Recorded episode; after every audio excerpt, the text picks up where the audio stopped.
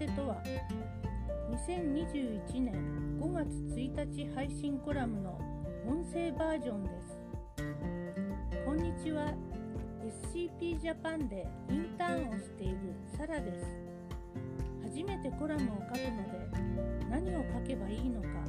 読み応えのある文章を書けるかどうか不安ですが今回は私の大好きなアーティストとその人が作り上げた一つの曲についてお話しさせてください。曲の紹介に入る前に一つ皆さんにお聞きしたいことがあります。皆さんにとって幸せとは何だと思いますか？ありきたりな質問ですね。お金を稼ぐこと健康に長生きすること結婚して家庭を築くこと生きていく上でしていることは人それぞれだと思います。しかし億万長者が必ずしも幸せなわけではないし長生きしているから幸せなわけではありません。そして結婚して家庭を築けば必ず幸せになれるということもないのです。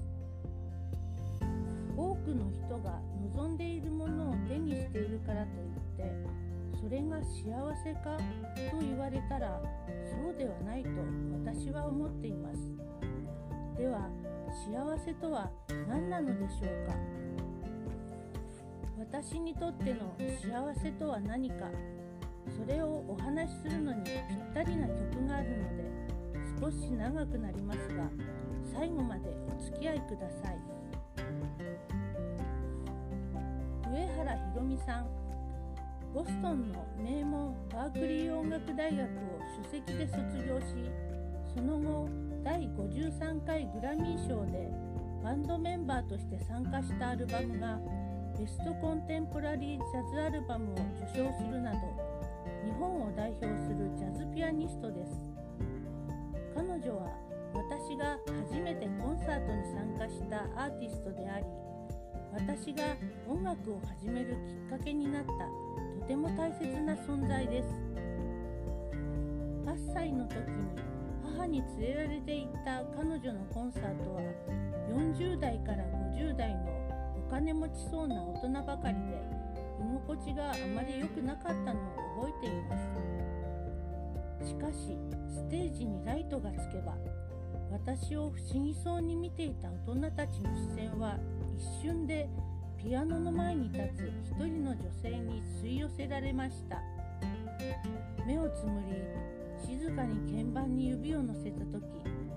私は無意識のうちに息を止めていました。曲が始まる直前のあの緊張感と高揚感は今でも忘れられません。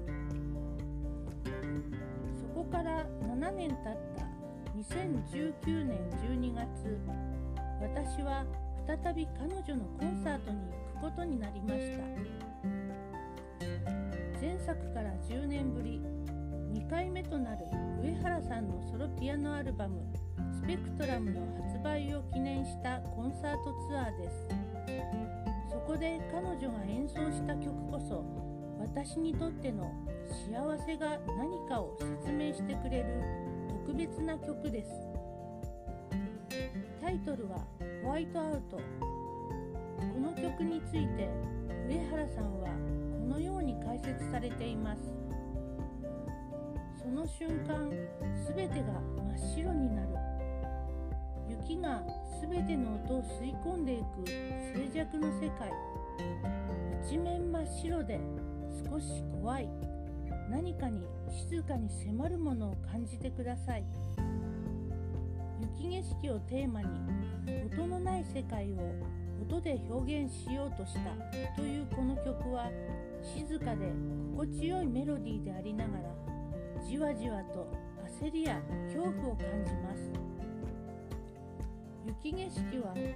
美しく綺麗なものだけれどどこか寂しさ不安を煽るようなイメージがあります。曲の後半6分頃から徐々にタッチが強くなりテンポが速くなっていくところがあります。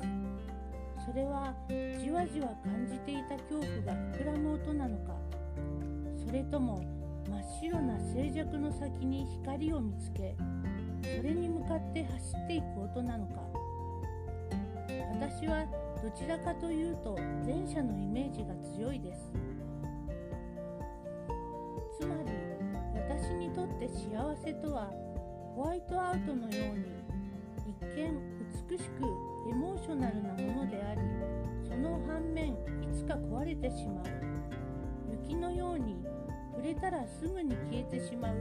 儚いものなのです。そしてその瞬間目の前が真っ白になる。この言葉の通り幸せを手にしている時は何が幸せなのかどこに幸せがあるのかなど全く見えずわからないのでしょう。私は幸せとはつかみどころがなく過ぎ去ってからそれが幸せであったことに気づくのだと思っています。17年しか生きていない私ですがたった17年でも振り返ってみるとあの時は幸せだったなと感じることがありますまた10年後20年後自分の人生を振り返って今が幸せだと言えるように常にやりたいことに挑戦して充実した日々を送っていきたいです。